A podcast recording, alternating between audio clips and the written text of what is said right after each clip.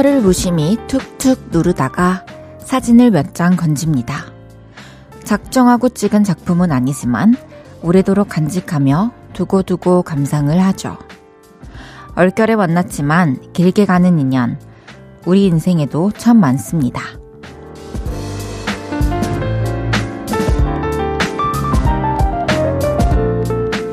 누군가가 골라준 음악을 듣다가 평생의 일을 찾기도 하고요.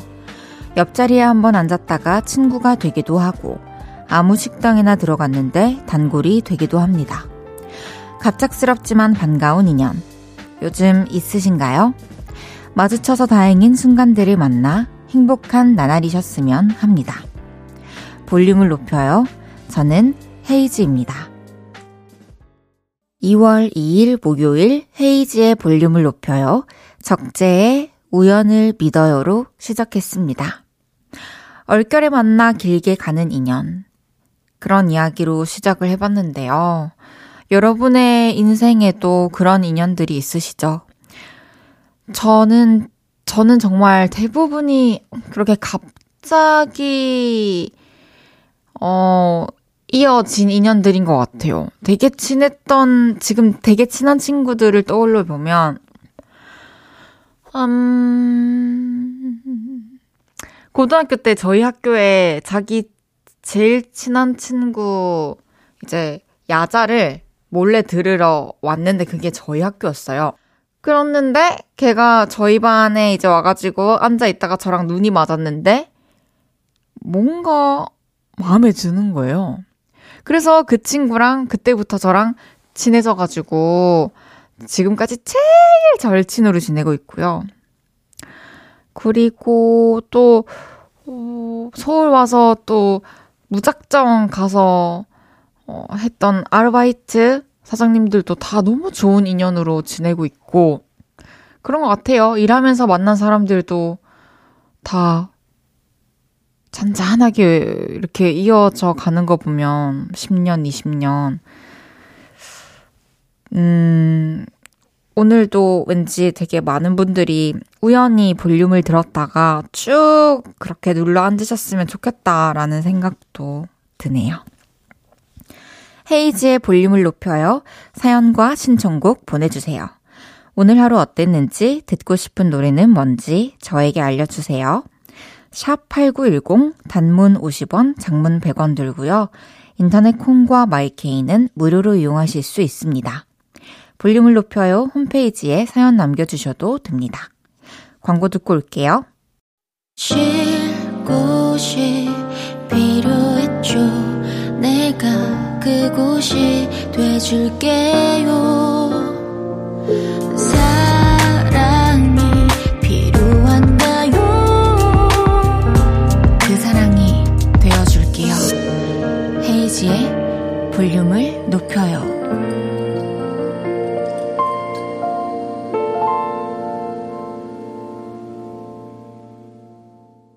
케이비에스 쿨 에프엠 헤이즈의 볼륨을 높여요. 함께하고 계십니다. 손유정님께서 헤이디, 제가 습관적으로 입술을 뜯는 습관이 있어요. 입술이 트면 그걸 못 참습니다. 아, 그러면 안 되는데. 헤이디는 고치고 싶은데 못 고치는 습관 있나요? 저는 유정님과 똑같은 습관이 있습니다. 저도 입술을 계속 이렇게, 음, 이렇게 이빨로 뜯어요. 저도 입술이 정말 많이 트거든요. 근데 그게 보습을 우리가 잘 안 해주기 때문이잖아요. 매일 어, 아침, 점심, 저녁, 자기 전 이렇게 립밤을 듬뿍듬뿍 발라주면 사실 입술이 틀 일이 없고 우리가 깨물 일이 없을 텐데, 저도 립밤 바르려고 사놓고 초반에 좀 바르다가 또 손에서 이렇게 좀 멀어지면 다시 안 찾고, 지금도 입술이 많이 터 있어요. 아... 내 입술은 참 가을이야. 너무 퍼석퍼석해요. 우리 립밤을 올해는 잘 발라봅시다. 그래서 뽀뽀를 부르는 입술을 가져보아요. 팔일이일님께서 지금 운동하고 돌아오는 길이에요. 거울에 비친 나를 보면서 어깨가 올라갔는지 골반은 돌아갔는지 쭉 살피며 운동했지요. 작은 근육의 움직임도 너무 중요하다는 생각을 이제서야 했습니다. 맞아요. 저도 선생님께 배우면서 거울 속에 이제 제가 뭐 힘이 들어가는 부분들을 보면서 하니까, 아, 여기가 이렇게 움직여서 내가 이거를 할 수 있었던 거구나. 아, 심지어 내가 마이크를 치고 노래하는 것도 이런 원리였고, 내가 이렇게 쉽게 노래를 부르려면 여기가 좀 단련이 되어야 되는구나. 이런 것도 되게 많이 배웠거든요. 알고 하면은 더 효율적인 것 같아요. 더 재밌고. 노래 한 곡 듣고 얘기 더 나눠요. 채예나 비오의 Love War.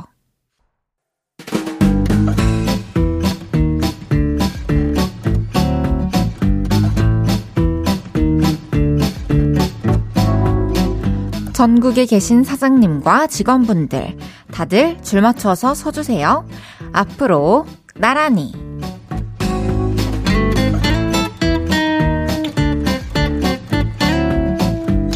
볼륨에 자주 등장하는 분 중에 사장님도 계신데요. 오늘은 그동안 볼륨으로 도착한 문자 중에 사장님 얘기해주신 분들 모셔봤습니다. 하나씩 소개해볼게요.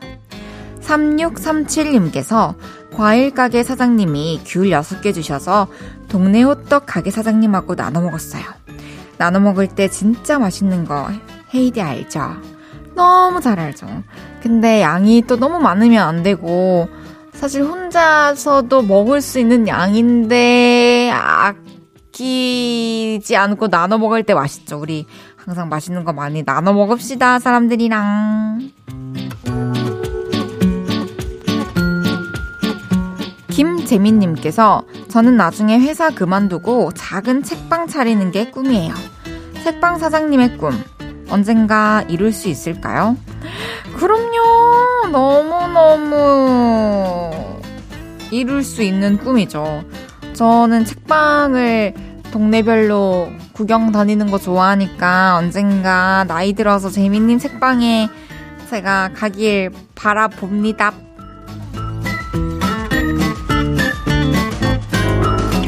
팔일구구님께서 점심에 사장님이 아구찜 먹자고 하셔서 아구아구 아주 맛있게 먹었답니다. 다이어트 해야 하는데 다이어트는 내일로.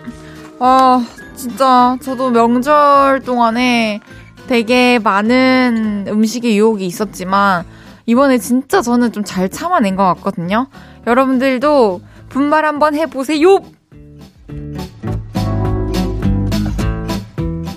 박도훈님께서 저희 사장님이 지갑을 잊어버렸다고 하시는데 구내식당 안 돈가스 통 옆에서 제가 발견했어요. 제 눈썰미 좀 괜찮죠?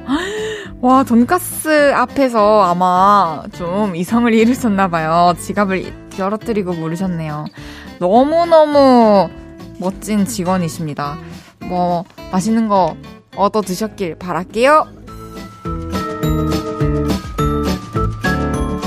일삼사일님께서 분식집 운영한 지 한 달 됐는데 저는 아직도 사장님 소리가 어색하네요. 헤이디가 한번 불러봐 주실래요? 김명숙 사장님. 김명숙 사장님, 맛있는 분식 많이 많이 해주세요. 사랑해요.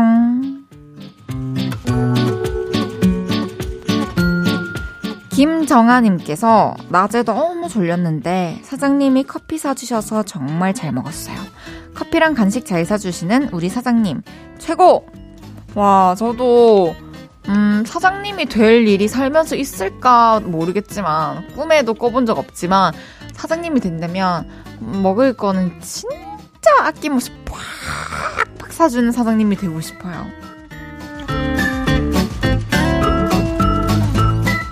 이 외에도 사장님이 매일 휴가 가셨으면 좋겠다는 사공이삼님, 동네 카페 사장님이 멋있어서 매일 출근 도장 찍는다는 박사나님, 마트 사장님한테 젊어 보인다는 칭찬 들었다는 일이사이님까지 소개해드린 모든 분들께 커피 쿠폰 보내드립니다. 노래 듣고 올게요. 싸이 박정현의 어땠을까? 싸이 박정현의 어땠을까 듣고 왔습니다. 앞으로 나란히 매일 다른 테마로 모임 갖고 있어요. 제가 재밌는 테마로 기준 외치면 문자로 재빨리 보여주세요. 유형관님께서 헤이디, 저는 친구들과 탁구장 가서 탁구 시합하기로 했습니다. 항상 모이면 술만 마셔도 했는데 이번에는 조금 건강한 코스를 한 스푼 넣어보려고요. 오, 너무 좋은 생각인데요. 너무너무 건강한 진취적인 생각이다. 오, 저는 이런 거 뭐가 있을까? 저도 운동을 좀 기분 좋게 재미들여 할 수 있는 껌덕지를 찾고 싶은데 어떤 게 있을까요? 웬만하면 전 제가 수영에 도전하길 바래요. 사실 올해 한번 좀 천천히 고민해볼게요. 또 알아보고 이곳저곳. 일 부 마무리할 시간입니다. 강하솔의 그대에게 듣고 이 부에 만나요.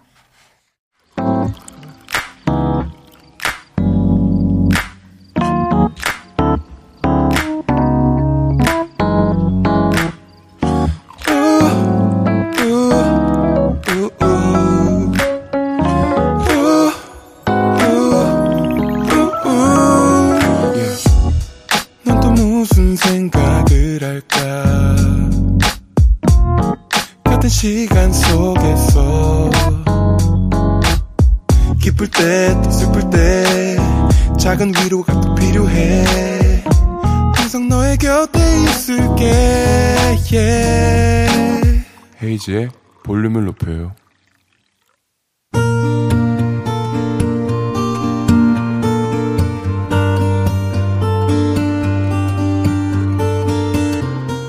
다녀왔습니다.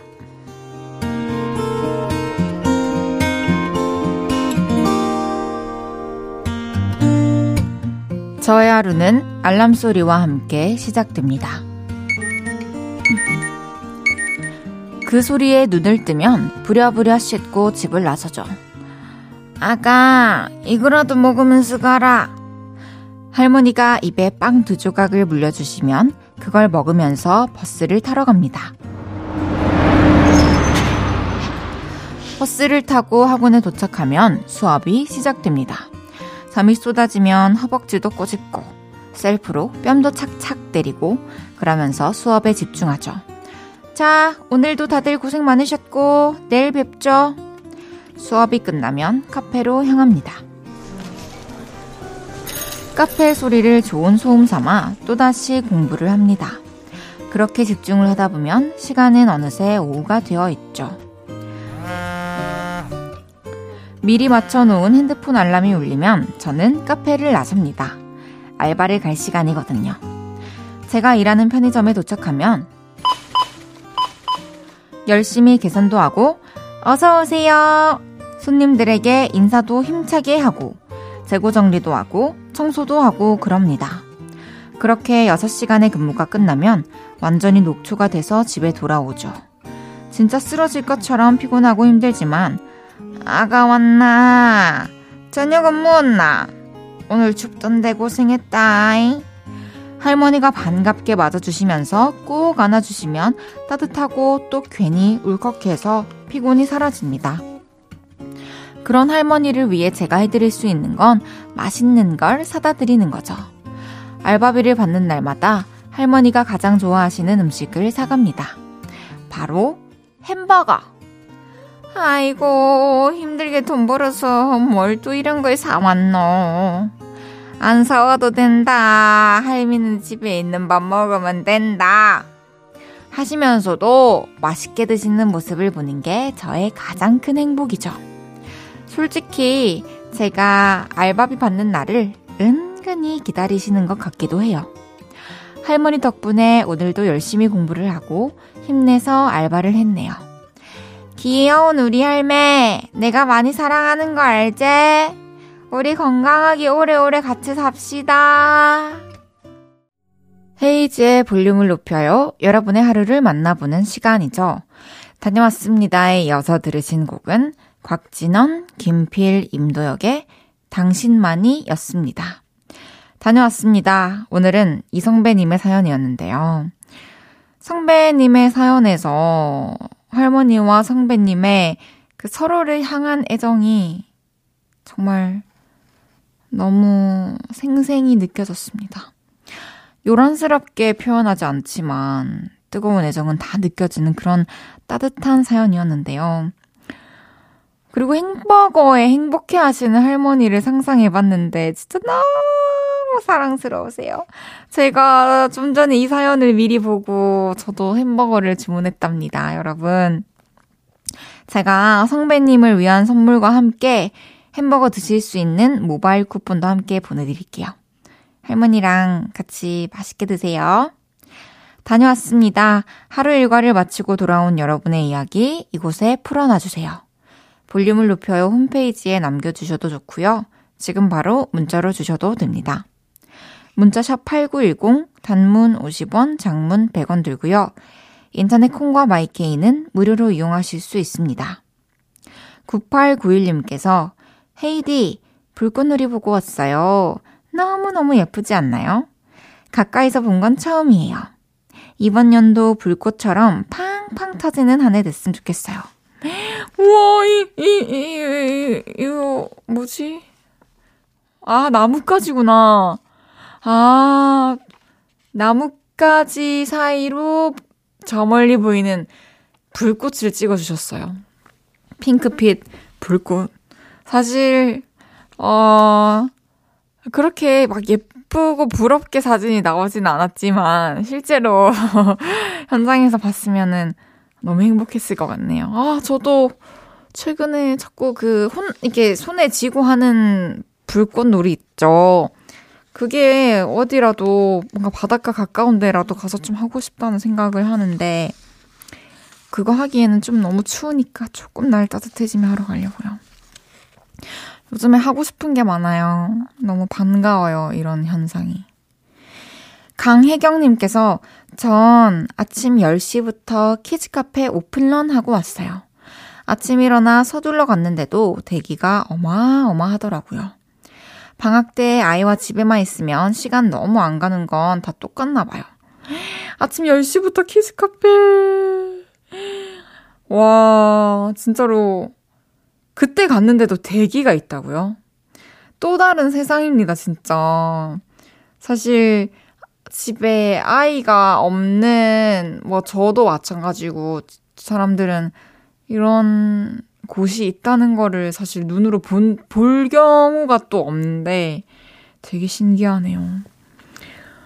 근데 키즈카페처럼 어, 이거 놀이공원을 가면 되나? 좀 실내에 저희가 어른들도 좀 즐길 수 있는 놀이 카페가 있었으면 너무 좋겠네요. 어덜트 카페.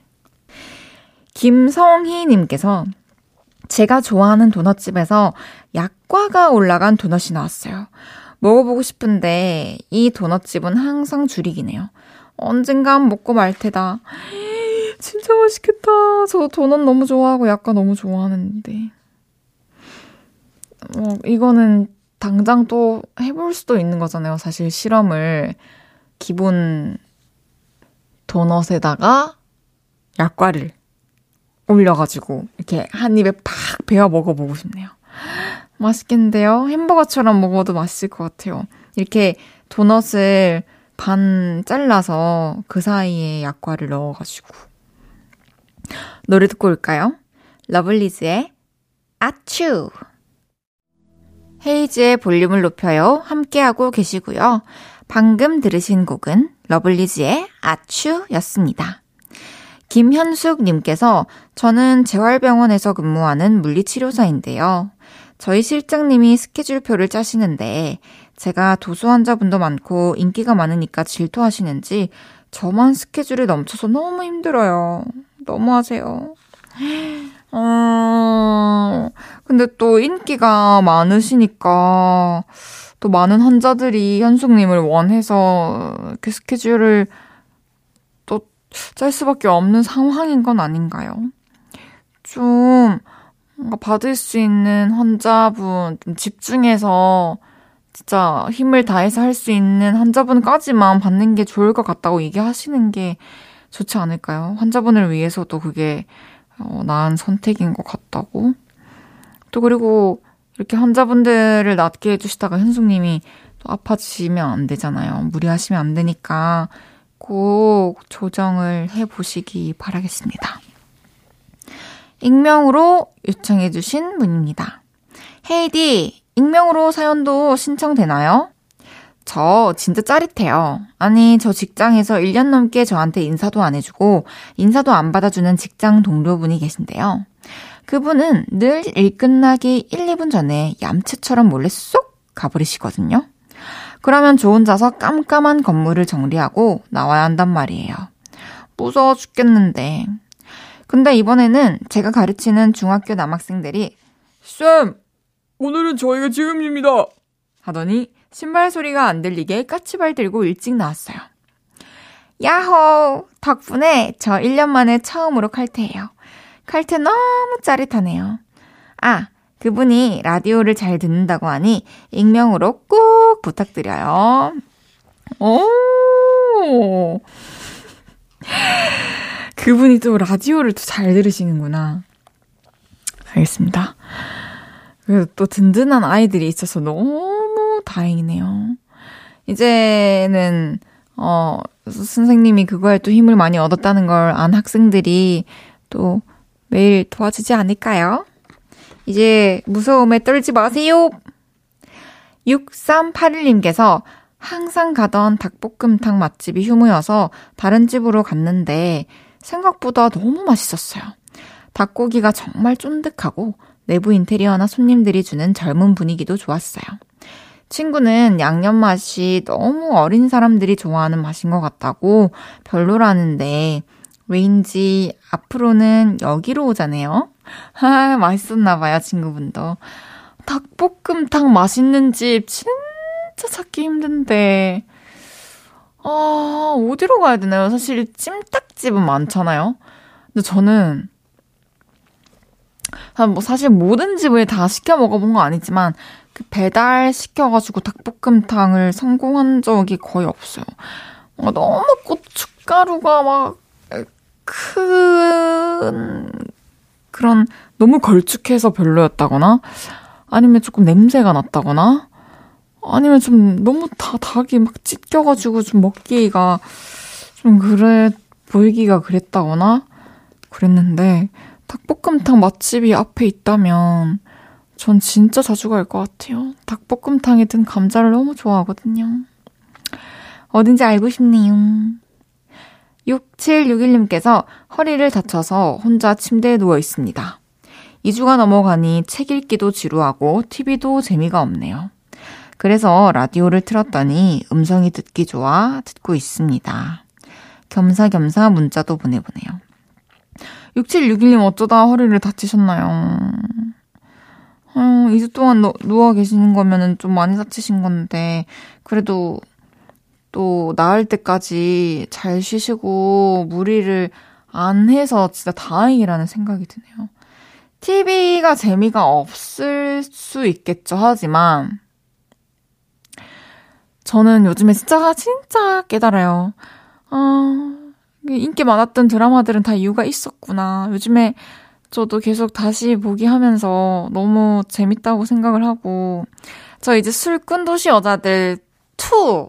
아, 저 일은 안 봤는데 이도 너무 재밌다고 해서 친구가 얼마 전에 이제 톡이 왔어요. 자기가 술꾼 도시 여자들처럼 네 아프면 내가 니랑 산에 들어가 줄게. 그래서 야, 근데 미안한데 나는 그냥 병원에 있을게. 산에 안 가고 싶다. 이렇게 했는데 그냥 그 말이 또 저한테 사실은 좀 인상 깊어서 드라마를 찾아보게 됐어요. 순식간에 지금 엄청 많이 봐가지고 거의 또 끝나가요. 오늘 밤에 가서 다 봐야지. 그 미싱은 또 잘 보고 있고 빨간 풍선 이번 연휴 때 결방 너무 아쉬웠고 아, 그렇습니다. 더 글로리 네 삼월 기다리고 있습니다. 노래 드릴게요. 스웨덴 세탁소 예비채 끝나지 않는 계절의 기억에 머물러줘. 케이비에스 쿨 에프엠 헤이즈의 볼륨을 높여요. 함께하고 계십니다. 잠시 후 삼, 사 분은 주문할게요. 개그맨 이재율 씨와 함께합니다. 오늘도 재율 씨와 신나게 수다 떨어볼 테니까 기대 많이 해주세요. 아이유, 오혁의 사랑이 잘 듣고 삼 부에 만나요.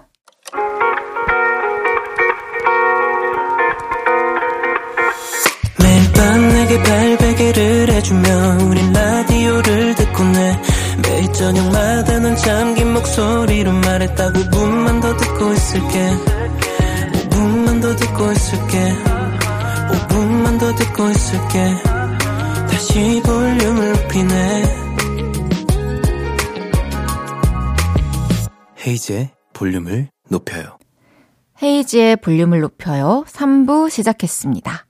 잠시 후에는 주문할게요. 잔망요정 이재율 씨와 함께합니다. 광고 듣고 올게요.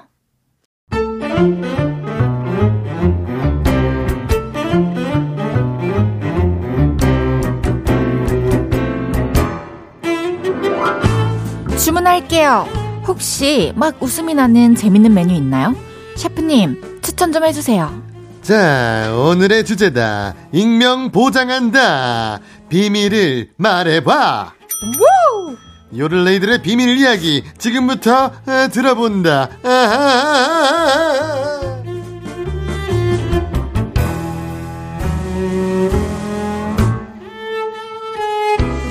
목요일 이분과 함께합니다. 웃으면 반달눈이 되는 개그계의 반달 아이스. 개그맨 이재율 씨, 어서 오세요. 네, 안녕하세요. 개그의 반달 이재율입니다. 어, 반달 아이즈 멋진데요? 어, 그러게요. 브라운 저는 아이즈. 어, 이거를 신경을 안 쓰고 있었는데 생각해 보니까는 그런 것 같아요. 오, 제유 같이 웃어서. 재율이 눈에 풍덩님께서 재율 오빠 웃을 때 눈이 반달눈 되는 거 알아요? 오. 그게 너무 귀여워요. 근데 그렇게 웃는 사람이 눈가에 주름이 많이 생긴대요. 조심하세요. 아이크림 꼭 바르세요.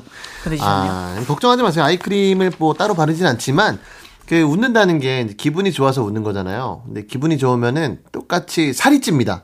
그래서 헉? 얼굴에 살이 같이 찌기 때문에 우와, 주름이, 주름이 안 지더라고요.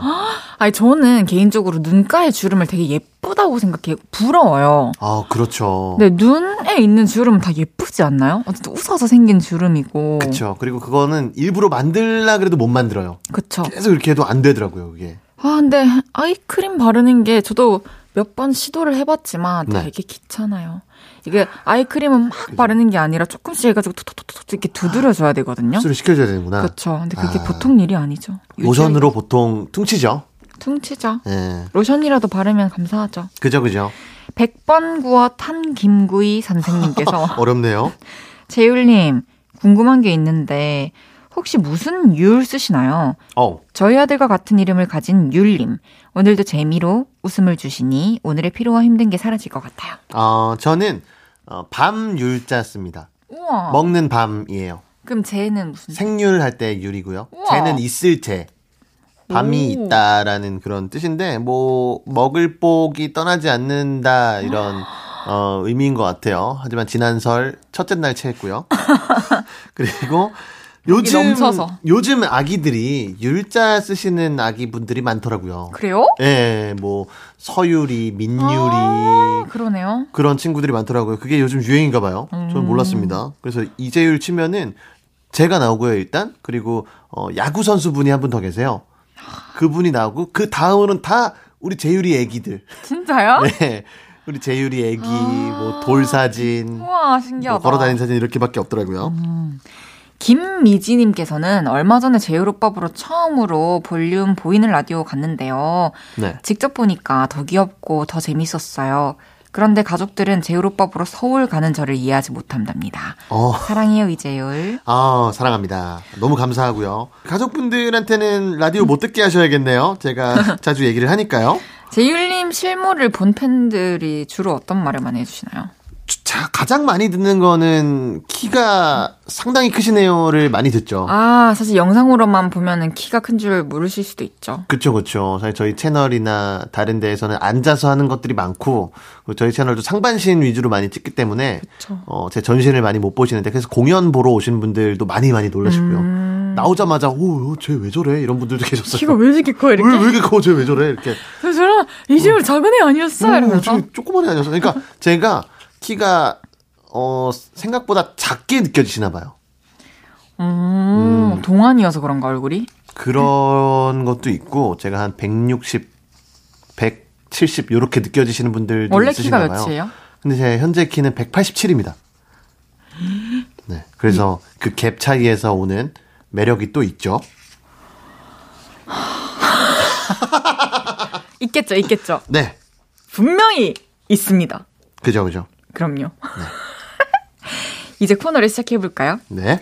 여러분이 보내주시는 주제 문자 소개해드리는 시간이죠. 주문할게요. 오늘의 주제 다시 한번 소개해주세요. 자, 오늘의 주제다. 익명 보장한다. 비밀을 말해봐. 속 시원히 어디 말도 못하고 가슴 속에만 품고 사는 여러분의 비밀 이야기 한 시간 동안 들어볼게요. 신식 방송 헤이즈의 볼륨을 높여요. 오늘 녹음 방송입니다. 그래서 실시간 문자는 소개를 할 수가 없고요. 여러분이 볼륨을 높여요 인스타그램에 미리 남겨주신 댓글들 소개하면서 이야기 나눠볼게요. 네. 재율 씨, 우리 청취자분들의 비밀 이야기를 듣기 전에 네. 재율 씨도 비밀 하나만 풀어놔 주세요. 아, 비밀이요?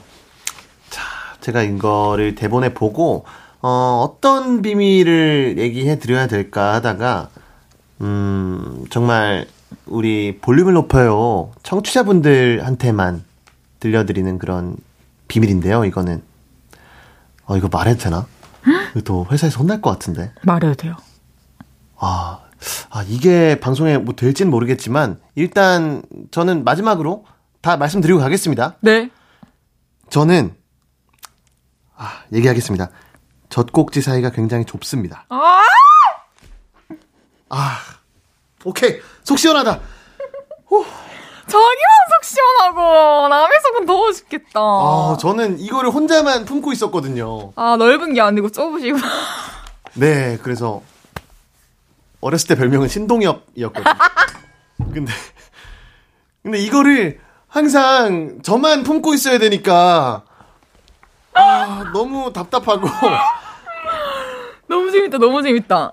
근데 이렇게 어, 볼륨을 높여요를 통해서 어, 전국에 다 말할 수 있어서 너무 감사하고 이런 기회 주셔서 감사합니다. 아, 미치겠다. 진짜 너무 고마워요.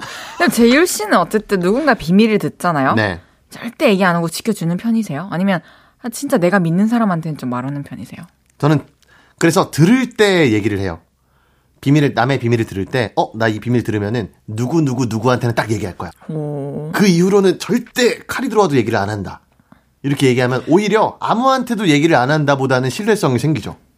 그러니까 아무한테도 얘기를 안 하면 너무 입이 가렵잖아요. 그래서 저는 어, 얘기를, 비밀 얘기 들으면은, 아, 내 제일 친한 친구 누구한테만 딱 얘기할게. 오.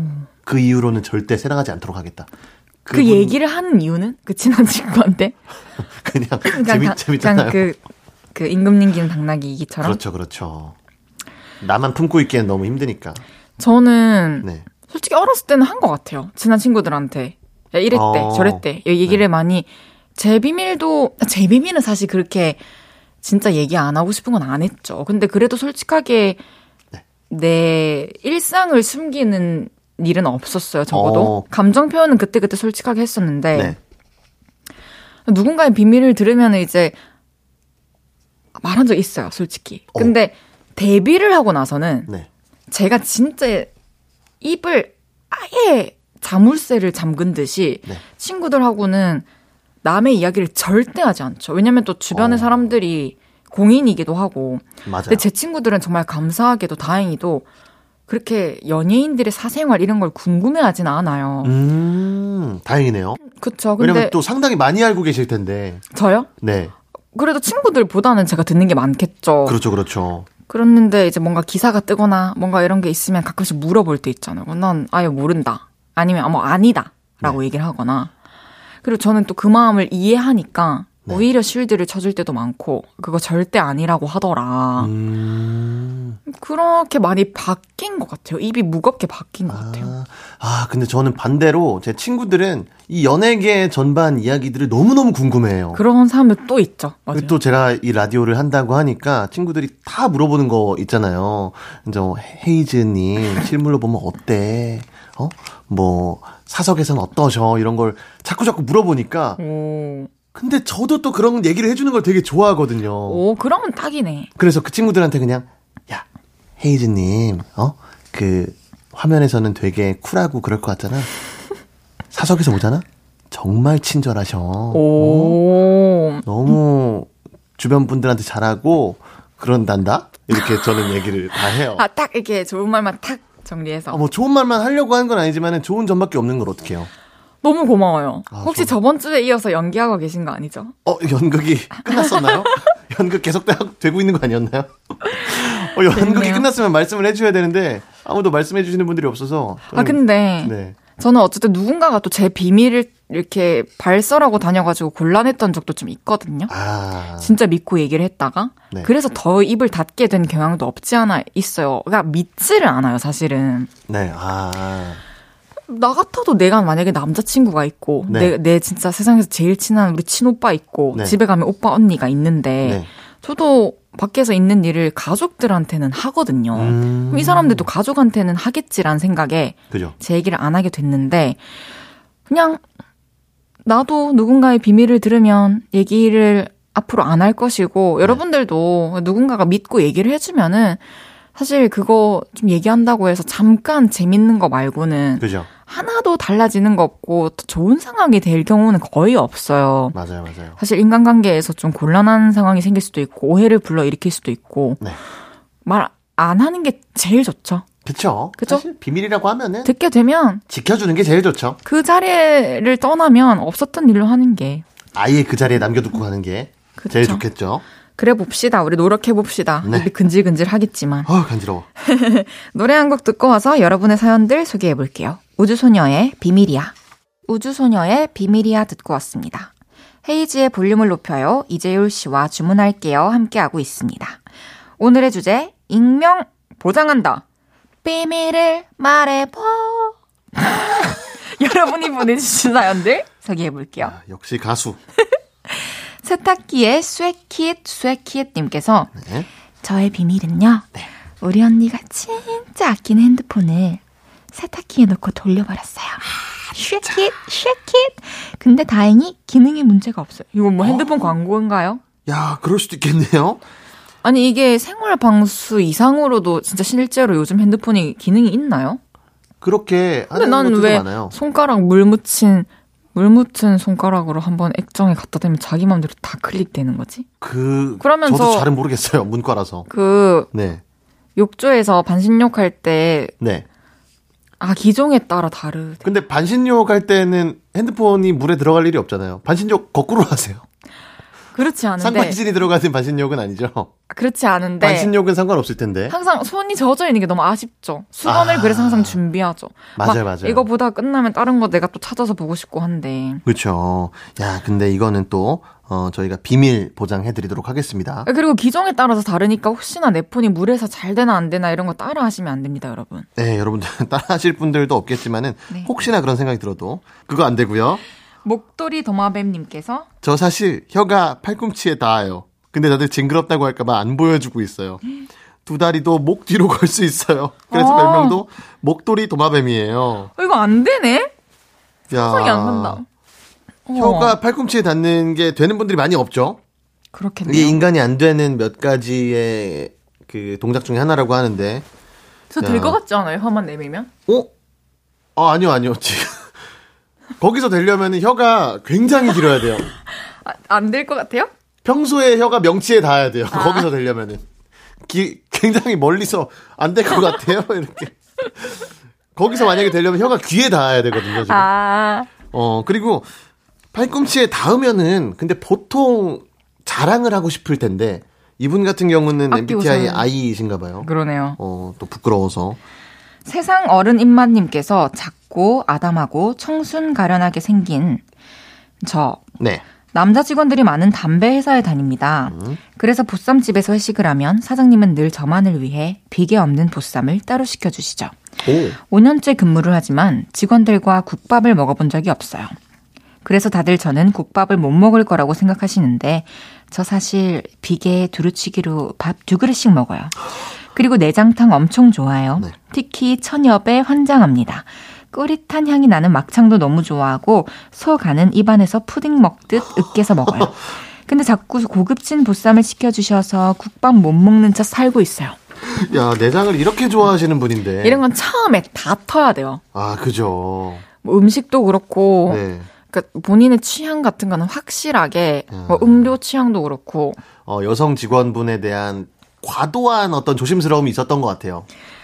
그러니까 제 예전에 이제 저희 메이크업 쌤이 네. 예전에 한 매, 저희 매니저님께서 그 쌤이 처음으로 이제 메뉴를 항상 이제 그 오빠가 커피를 사다 주시다가 네. 처음으로 이제 메뉴 주문을 받은 거예요. 네. 그래서 그 언니가 녹차 프라푸치노를 시킨 거예요. 녹프. 근데 그 오빠가 일하는 사 년 내내 그 언니는 녹차 프라푸치노만 사준 거예요. 그래서 그 언니가 이제 녹차 프로, 프라푸치노를 개인적으로 다시는 사 먹지 않게 됐었어요. 지금도 안 먹어요. 그것만 사주니까. 네. 어, 어떻게 보면 배려일 수 있겠지만, 그죠? 사실 녹차 프라푸치노 같은 거는 가끔씩 먹고 싶은 그런 메뉴잖아요. 매일 먹으면 질리죠. 그렇죠. 그리고 이 세상 어른 입맛님 같은 경우는 얼마나 답답하실까 싶기도 하네요. 맞아요. 순두부가 된 달마시아님께서 제가 사실 학창시절에 얼굴에 점이 참 많았습니다. 근데 대학 들어오면서 점들을 다 빼버렸어요. 음. 원래부터 얼굴에 점이 없던 사람처럼 싹 정리했죠. 다들 제 피부가 순두부 같다고 감탄하시는데 나 원래 달마시안이었다. 깔깔깔. 달마시안. 아, 속 시원하시겠다. 아, 그죠. 이걸로 인해서 또 속이 많이 풀렸으면 좋겠습니다. 점이 또 이 관상학적으로 좋은 점이 있고 안 좋은 점이 있잖아요. 근데 이 미관적으로 점이 없는 거를 선호하시는 분들은 다 빼시는 분들이 많더라고요. 그렇죠. 한번 갈 때. 진짜 사람마다 기준이 다른 것 같아요. 저는 얼굴에 네. 톤에는 되게 예민한데 메이크업 받을 때 네. 잡티는 전 커버 안 하거든요. 오. 그냥 그 컨실러 이런 걸 따로 안 해요. 오, 왜죠? 없으니까. 아니 주근깨가 저는 있는데 네. 그래서 처음 저를 메이크업 해주시는 분들은 다 이 주근깨를 커버를 막 열심히 해주시고 네. 볼에 점도 지워주시는 분들이 있는데 아~ 평소에 어차피 제가 그렇게 맨날 커버하고 다닐 수 있는 것도 아니고 네. 답답하기도 하고 컨실러 하면 네. 그래서 그냥 그 뒤로는 볼에 점도 원래는 지우셨어요? 화보 찍거나 이러면 이거를 깨끗하게 커버가 안 되면 네. 포토샵으로 지워준 적도 있어요. 어, 정말요? 점이 좋아하는 점인가요? 아니면 아무 생각이 아무 없었다가 생각 언뷰티 랩스타 할 때 점 한번 뺐었거든요. 그 점 빼는 게 좋을 것 같다 해가지고 지금 제가 보이는 그 점이 맞죠? 점. 네. 근데 다시 났어요. 아. 그 뒤로는 저를 담당해주시는 네. 메이크업 쌤 항상 이 점을 살려주시거든요. 네. 그래서 그 뒤로는 저도 살리죠. 야, 그럼 저, 정말 저는 너무 매력점인 것 같아요. 그 점이 그 자리에 점을 일부러 찍는 분들도 전 많이 봤어요. 진짜요? 음. 여기에? 네. 왜냐면 너무 예쁜 자리에 있는 점이잖아요. 그리고 한번 지웠는데도 다시 살아날 정도면은 생명력이 맞아요. 이만저만한 친구 아닌 것 같거든요. 제가 봤을 때. 찐했는데 아쉽죠. 그리고 굉장히 좀 어. 점을 너무 계속 보고 계신 거 아니에요? 진짜 아니, 왜냐면... 점 가리고 싶어요 지금. 너무 입체감이 있는 점이라서 정면에서 보이네요 점이. 그럼요. 얼굴 옆에, 옆, 옆에 있는 점인데도 이렇게 보이죠? 네, 살짝 이렇게 나와 있어요. 자기 주장을 좀 하는 점이라서 어, 너무 사람을 빨라 빨아들이는 매력이 있는 점이네요. 아, 감사합니다. 네, 저는 그리고 비밀이라기보다는 사람들이 네. 모르는 제 모습이 있죠. 어. 교정 전 모습. 아. 치아가 진짜 이 입툭 튀었어요. 지금도 아, 입이 튀어나왔는데 네. 네. 덧니도 있고 저희 발치 네 개 했거든요. 아. 사실 교정 전 모습으로는 모습은 보여주고 싶지 않죠 사람들한테. 아 그렇죠. 아 그리고 또 아 이거 자꾸 제 비밀을 얘기하게 되는데 너무 좋다. 자리가 자리인지라 비밀을 얘기하게 되네요. 저도 교정을 했는데 네. 저는 교정을 잘못했어요. 그래요? 그러니까 교정은 너무 잘 됐는데 사후 관리를 제가 원래 유지 장치를 좀 몇 달 껴야 되잖아요. 아 그건 저도 그래요. 그걸 안 껴가지고 그 치아가 안 다물어져요. 보면은 이렇게 중간에 좀 비어요 여기가. 그러네요. 그 원래는 됐었어요? 원래 교정, 이제 교정 전에는 됐었겠죠. 근데 교정 직후에도 됐었는데 이게 점점 벌어져가지고 치아가 다 안 다물어져요. 그러다 보니까 면을 먹거나 그럴 때 보통 앞니로 끊으시잖아요. 앞니로 끊을 수가 없는 거예요. 그래서 저는 윗니랑 혀로 끊어요. 아, 음, 이렇게. 음, 이렇게. 먹고 되게, 나서 되게 음, 여자친구 있으면 귀여워하겠네요. 네, 그래서 음 하고. 응? 이렇게까지.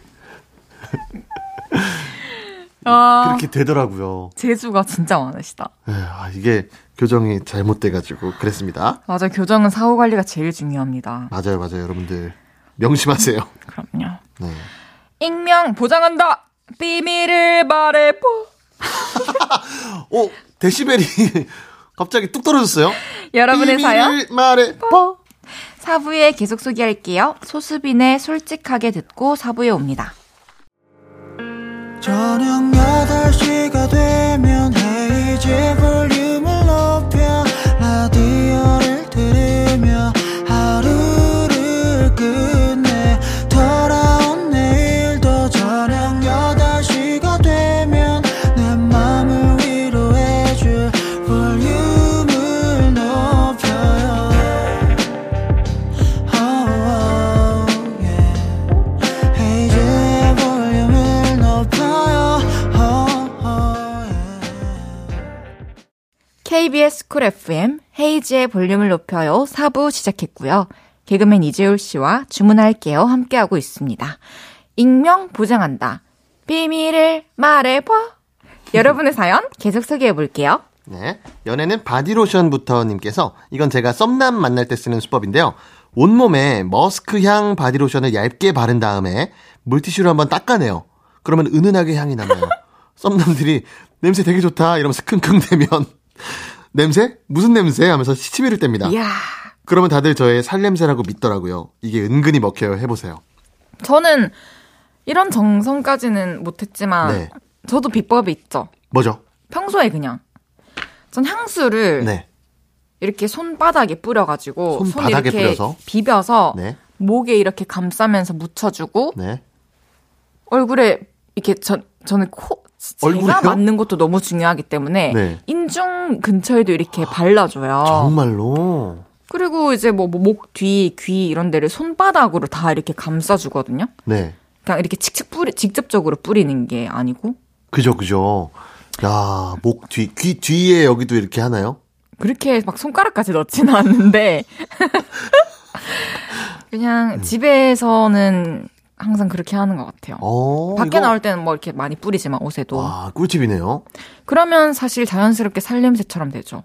아, 이게 이제 몸에 배다 보니까. 그럼요. 이게 보통 바디로션이랑 또 네. 잔향이 이렇게 남고 하다 보면은. 네. 바디로션을 바르고 닦아내는 건 어떻게 생각하세요? 아니, 저는 그 물티슈로 닦는 게 저는 조금. 음, 닦는 건 괜찮은데. 아, 닦는 것도. 또 네. 저는 그냥 이 방법을 택하진 않을 것 같아요. 아, 그러면은 바르는 것도 귀찮은데 닦아내기까지 해야 된다는 야, 게 이것도 제가 그냥 듣고 생각했는데 샴푸도 이렇게 바른 다음에 닦아내면 어떨까요? 그러면 물이 없어도 이렇게 수건으로 다 해가지고 네, 수건으로 그냥 할 수 있는 야 이거 아이디어일 수 있겠는데요? 아니에요. 네, 제가 아니에요. 아침에 진짜 급해가지고 네. 머리를 진짜 빨리 헹구고 말린 적이 있어요. 네. 린스가 잘 안 헹궈지면 무조건 떡져요. 아, 아 그렇구나. 샴푸 뭉치면 그렇더라고요. 뭉치는 그래서 말, 물로 네. 다시 한번 헹군 적 있어요. 아하, 야, 대단합니다. 아무튼 뭐 타는 냄새 안 나요? 님께서 회사에 입사했을 때 회식 때 고기를 너무 잘 구우면 계속 저만 시킬 것 같아서 일부러 꽃등심을 태웠습니다. 아무도 저에게 집게와 가위를 주지 않아요. 근데 저 사실 가락시장 정육점집 손주입니다. 고기를 아주 기가 막히게 구워요. 와. 야, 이거 제가 지난주에 얘기했던 방법이었던 것 같은데 맞아요. 뭔가를 하기 싫을 때 이렇게 본때를 보여주는 느낌인 거죠?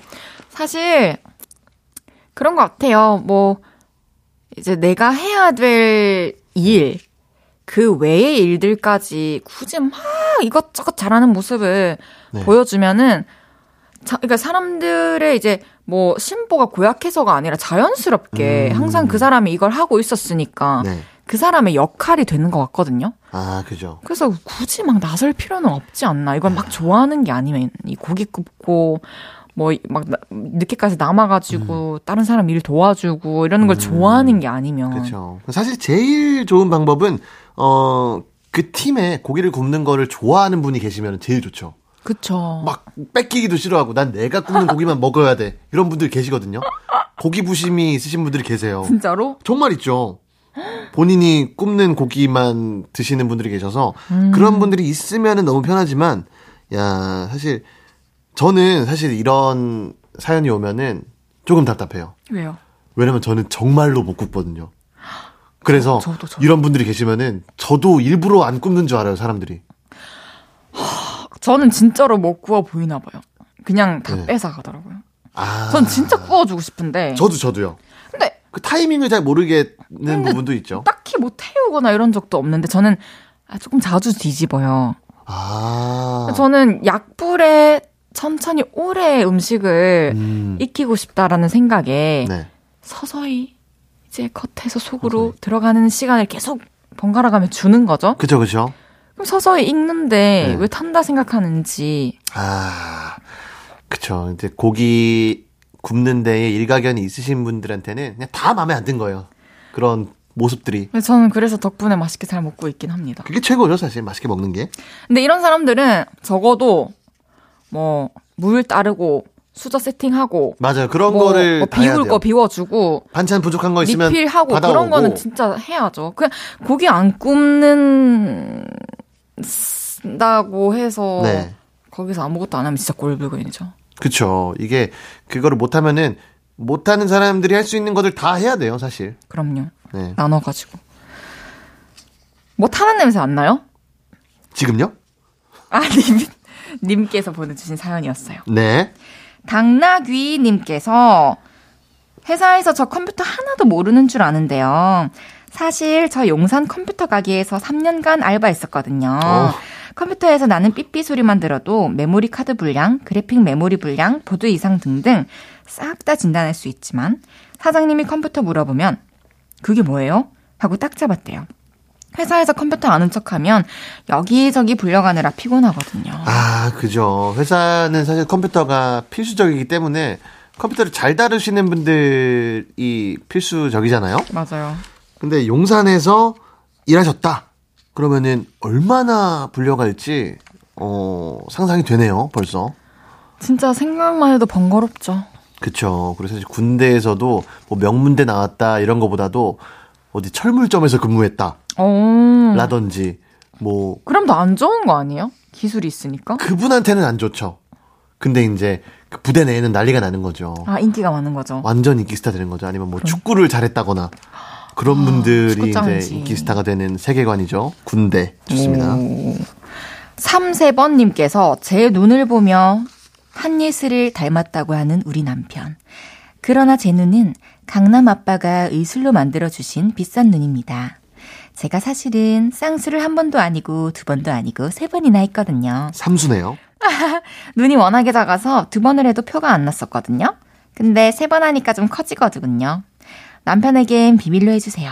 강남 아빠 사랑해요. 어버이날마다 선생님도 한 번씩 생각합니다. 야 정말 효자네요. 보통 그 강남에 계신 아버님은 잊어버리시는 경우 그리고 숨기려는 경우가 다반사인데 근데 이 눈을 수술 안 티가 안 나게 해주신 거는 네. 진짜 대박. 저도 쌍꺼풀을 인위적으로 사실 만든 거예요. 어, 어떻게 만드셨죠? 제가 어렸을 때 짝눈이었어요. 네. 한쪽만 쌍꺼풀이 있고 한쪽은 아~ 자꾸 생겼다가 없어졌다가 눈 부으면 없어지고 울면 없어지고 이런 눈이었는데 음. 실핀에 네. 풀을 묻혀가지고 물풀을 아~ 묻혀가지고 네. 쌍꺼풀 선을 계속 그어요. 네. 그럼 딱지가 생겨요. 진짜. 그럼 그 딱지가 생기면 그 자리에 계속 이렇게 쌍꺼풀 자리를 잡잖아요. 그죠. 근데 이 방법은 너무나 해롭잖아요. 그죠. 그래서 제가 생각했던 게 뭐 쌍꺼풀 테이프를 네. 계속 붙이고 다니면은 네. 생겨요. 오. 그렇게 만들었어요. 야 정말 살을 깎는 노력이네요, 그거는. 그렇죠. 근데 그때 유행이었어요, 그 방법이. 그리고 저는 지금도. 쌍꺼풀 테이프를 자주 애용합니다. 음. 눈이 잘 부어요, 한쪽만. 아, 이게 또 쌍꺼풀이 나중에 만들어지시는 분일수록 잘 풀릴 가능성이 또 있으니까. 아무래도 그렇지 않을까. 이것도 한번 찝어주면 되는데. 근데 헤이디님께서는 어, 쌍꺼풀이 없었어도 눈이 컸을 것 같아요. 진짜요? 그, 네. 봐봐요. 어, 그, 잘 하셨네요. 뭘 잘해. 네? 잘했어요? 아, 근데 뭐, 뭐 이런들 어떠하고 뭐 저런들 어떠하겠습니까? 잘했어요, 확실히. 건강하게만 크면 되죠. 노래 듣고 올게요. 마틴 스미스의 비밀. 마틴 스미스의 비밀 듣고 왔고요. 주문할게요. 개그맨 이재율 씨와 함께하고 있습니다. 익명 보장한다. 비밀을 말해봐. 아, 떨린다. 어. 계속 소개해볼게요. 물방울 하나가 떨어지는 것 같은 소리였어요. 행복을 높여요 님께서 아내가 아껴 쓰는 명품 브랜드 폼클렌저 실수로 변기통에 빠뜨렸어요. 근데 얼른 꺼내서 잘 닦아서 제자리에 올려놨어요. 음, 뭐 더러운 게 들어간 것도 아니고 괜찮은 거 아닌가요? 아, 그쵸? 그쵸. 사실 어, 폼클렌저 같은 경우는 어 근데 위에 위에 덜어내면 돼요. 어, 보통 튜브형도 있고요. 그죠? 그리고 플라스틱 통에 있는 펌프식. 경우도 있는데, 어, 튜브형일 경우는 조금. 들어가긴 하는데. 들어갈 수도 있겠네요? 네, 전 제 거 떨어뜨리고 제가 써봤어요, 꺼내서. 어. 네, 전 저희 집 화장실 네. 변기니까. 아, 근데 그, 그냥, 위에만 짜내면은 네. 물이 살짝 나와. 근데 그, 그 쫙 짜내면은 그 밑엔 전혀 없는데 뭐. 쫙 짜내고 사용하신 거죠? 그럼요. 한 요만큼. 이게 또 안에가 섞일 수가 있거든요. 뭐 삼투압 현상이나 그런 걸로 인해서 괜찮았어요. 내부가 잘 섞일 수도 있고. 저도 한번 빠뜨린 적이 있는데 지저분한 얘기여서 하지 않도록 하겠습니다. 하지 마세요. 네, 겉은 저는 비누로 다 씻어줬습니다. 겉은 다 씻고. 입구랑 아. 이 뚜껑 다 꺼내가지고. 그렇죠. 입구가 중요한 거죠 사실. 뭐 그럼요. 겉에가 뭐가 중요하겠어요. 네. 웃기네요. 용산구 쩝쩝박사님께서 저는 용산 일대에 사는데요. 우리 동네에 진짜 맛있는 집이 있었어요. 아, 있어요. 이자카야인데 꼬치구이가 진짜 맛있어요. 간판도 없는 작은 가게인데 진짜 맛있어요. 여기저기 알려주면 유명한 맛집 될까봐 저만의 비밀로 간직하고 있어요. 와. 근데 진짜 맛있어요. 죄송한데 저 용산 살아가지고 아. 너무 궁금. 저 꼬치 진짜 좋아하거든요. 저는 이자카야에서 술을 마시지 않지만 네. 이자카야를 가면 꼭 그 치킨 가라아게와 꼬치를 먹어요. 그치, 너무 맛있죠. 알려주세요. 야, 용산, 밤에 조용히 가게. 뭐 한두 군데가 아닐 거 아니에요. 또 이자카야가. 저 근데 간판이 없으면 어떻게 찾아야 되나? 그렇죠. 그리고 저는 최근에 듣고 실제로 놀란 건데 백종원님이 그 너튜브에서 어, 어떤 소상공인 분들을 위해서 네. 그 맛집들을 탐방을 하시잖아요. 네. 근데 그 맛집을 아시는 분들이 제보를 안 한대요. 나만 알고 있는 맛집이 너무 줄 서는 맛집 될까봐 제보를 안 한다고 합니다. 요즘은 또. 야, 이게. 그런 마음이 들 수 있겠다. 사실 뭐 좋은 음악, 좋은 작품 같은 거는 널리 널리 퍼뜨려가지고. 그죠. 같이 즐기면 좋은데. 네. 이렇게 어떤 가게에 특히나 또 사람이 직접 제작을 하고 만들어야 되는 네. 일이거나 또 이렇게 정해진 물량이 있는 경우에는. 네. 내가 그거를 누리지 못하게 될 수 있으니 맞아요, 이해가 맞아요. 돼요. 맞아요. 보통 정말 맛집 같은 경우는 정말 두세 시에 그 가게 재료가 소진되는 경우가 많거든요. 맞아요. 예뻐서 결혼했지 님께서 음. 아내를 처음 만났을 때 천사처럼 예뻐서 한눈에 반했습니다. 어. 아내는 그렇게 알고 십팔 년을 살고 있죠. 어? 연애 때 그녀의 홈피를 보고는 결혼을 다짐했죠. 나는 일이 있어 참 행복하다. 이 문구를 본 순간 이 여자는 일하는 걸 좋아하는구나. 절대 밥 굶을 일은 없겠구나. 하하하. 물론 예쁜 것도 맞아요. 착하고. 그러니까 저랑 살아주는 거죠. 이건 진짜 비밀인데요. 제가 오 년 넘게 실업자로 있을 때도 싫은 소리 안 하고 절 믿고 기다려줬습니다. 참 멋진 여성입니다. 야 마지막에 있네요. 이 아내분의 진가는. 그렇죠. 기다려줄 수 있는 여자라는 거. 네. 그리고 두 분이 아. 그렇게 서로 사랑하는 사이라는 거. 맞아요. 이런 농담을 할 수 있는 것도 정말 서로 사랑하기에 할 수 있는 그런 농담인 거죠, 사실. 십팔 년을 함께 살았는데 십팔 년이 네. 지나서도 이렇게 얘기를 해줄 수 있는 남편분이 계시다는 게 되게 어, 행복할 것 같아요. 음, 어 만약에 헤이디는 만나는 분이 오 년 넘게 이렇게 실업자로 있어도 계속해서 기다려줄 수 있는 거겠죠? 그렇죠. 그 사람이 뭔가 준비를 하는 게 있고 하고 싶은 게 있다면 음. 완전히 전 좀 쉬게 해주고 싶을 것 같아요. 어, 그래서 완전히 날개를 피기 전까지는 계속해서 준비를 해라. 그쵸. 전 좀 온실 속에서 지낼 수 있는 그런 환경을 마련해주고 싶어요. 아, 그렇군요. 그렇습니다. 그 사람은 어디에? 나타날 겁니다. 이미 나타난지도. 아, 지나갔을지도. 아니, 그냥 있을지도. 아, 있을지도, 그냥 존재할지도. 그럼요. 이제 이재율 씨와 인사 나눌 시간인데요. 어... 아쉬운 소식이 있어요. 네. 오늘이 재율 씨와 함께하는 마지막 시간입니다. 어, 어 그렇게까지 슬프게 아, 얘기하신다고요? 아, 그래서 아까 마지막으로 다 얘기한다 했구나. 아, 근 또 그걸 떠나서 이런 비밀을 얘기할 수 있는 시간이 많지가 않으니까.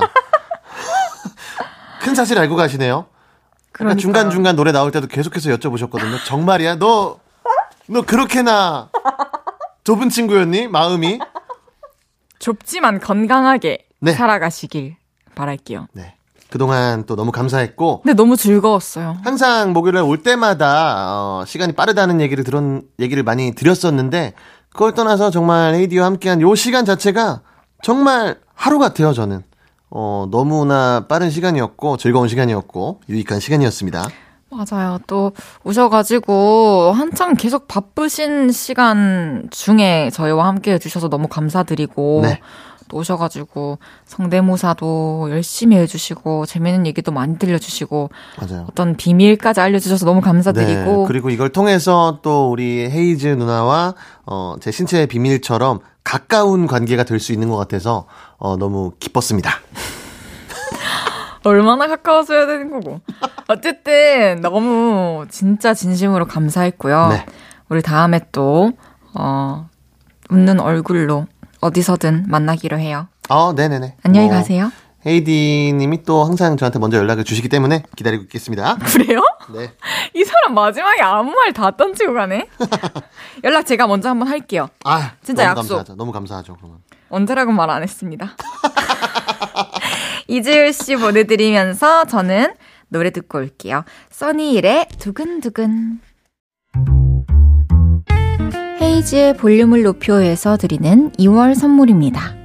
톡톡톡 예뻐지는 톡스앰필에서 마스크팩과 시크릿티 팩트, 천연 화장품 봉프레에서 모바일 상품권, 아름다운 비주얼 아비주에서 뷰티 상품권, 아름다움을 만드는 우신 화장품에서 엔드뷰티 온라인 상품권, 백육십 년 전통의 마루코메에서 콩고기와 미소 된장 세트, 하남 동래북국에서 밀키트 보교리 삼 종 세트, 연예인 안경 전문 브랜드 버킷리스트에서 세련된 안경, 블링 옵티컬에서 성공하는 사람들의 안경 블링 광학 선글라스, 비만 하나만 삼육오 엠씨에서 허파고리 레깅스, 에브리바디 엑센코리아에서 배럴백 블루투스 스피커, 반려동물 영양제 삼십팔 점 오에서 고양이 면역 영양제 초유 한 스푼, 아름다움을 만드는 오엘라 주얼리에서 주얼리 세트, 신개념 주얼리 브랜드 콜렉티언에서 목걸이 세트를 드립니다.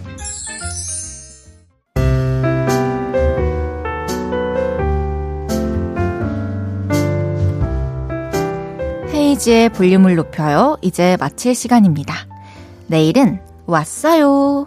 미니 앨범 베리어스로 돌아온 비비지와 함께합니다.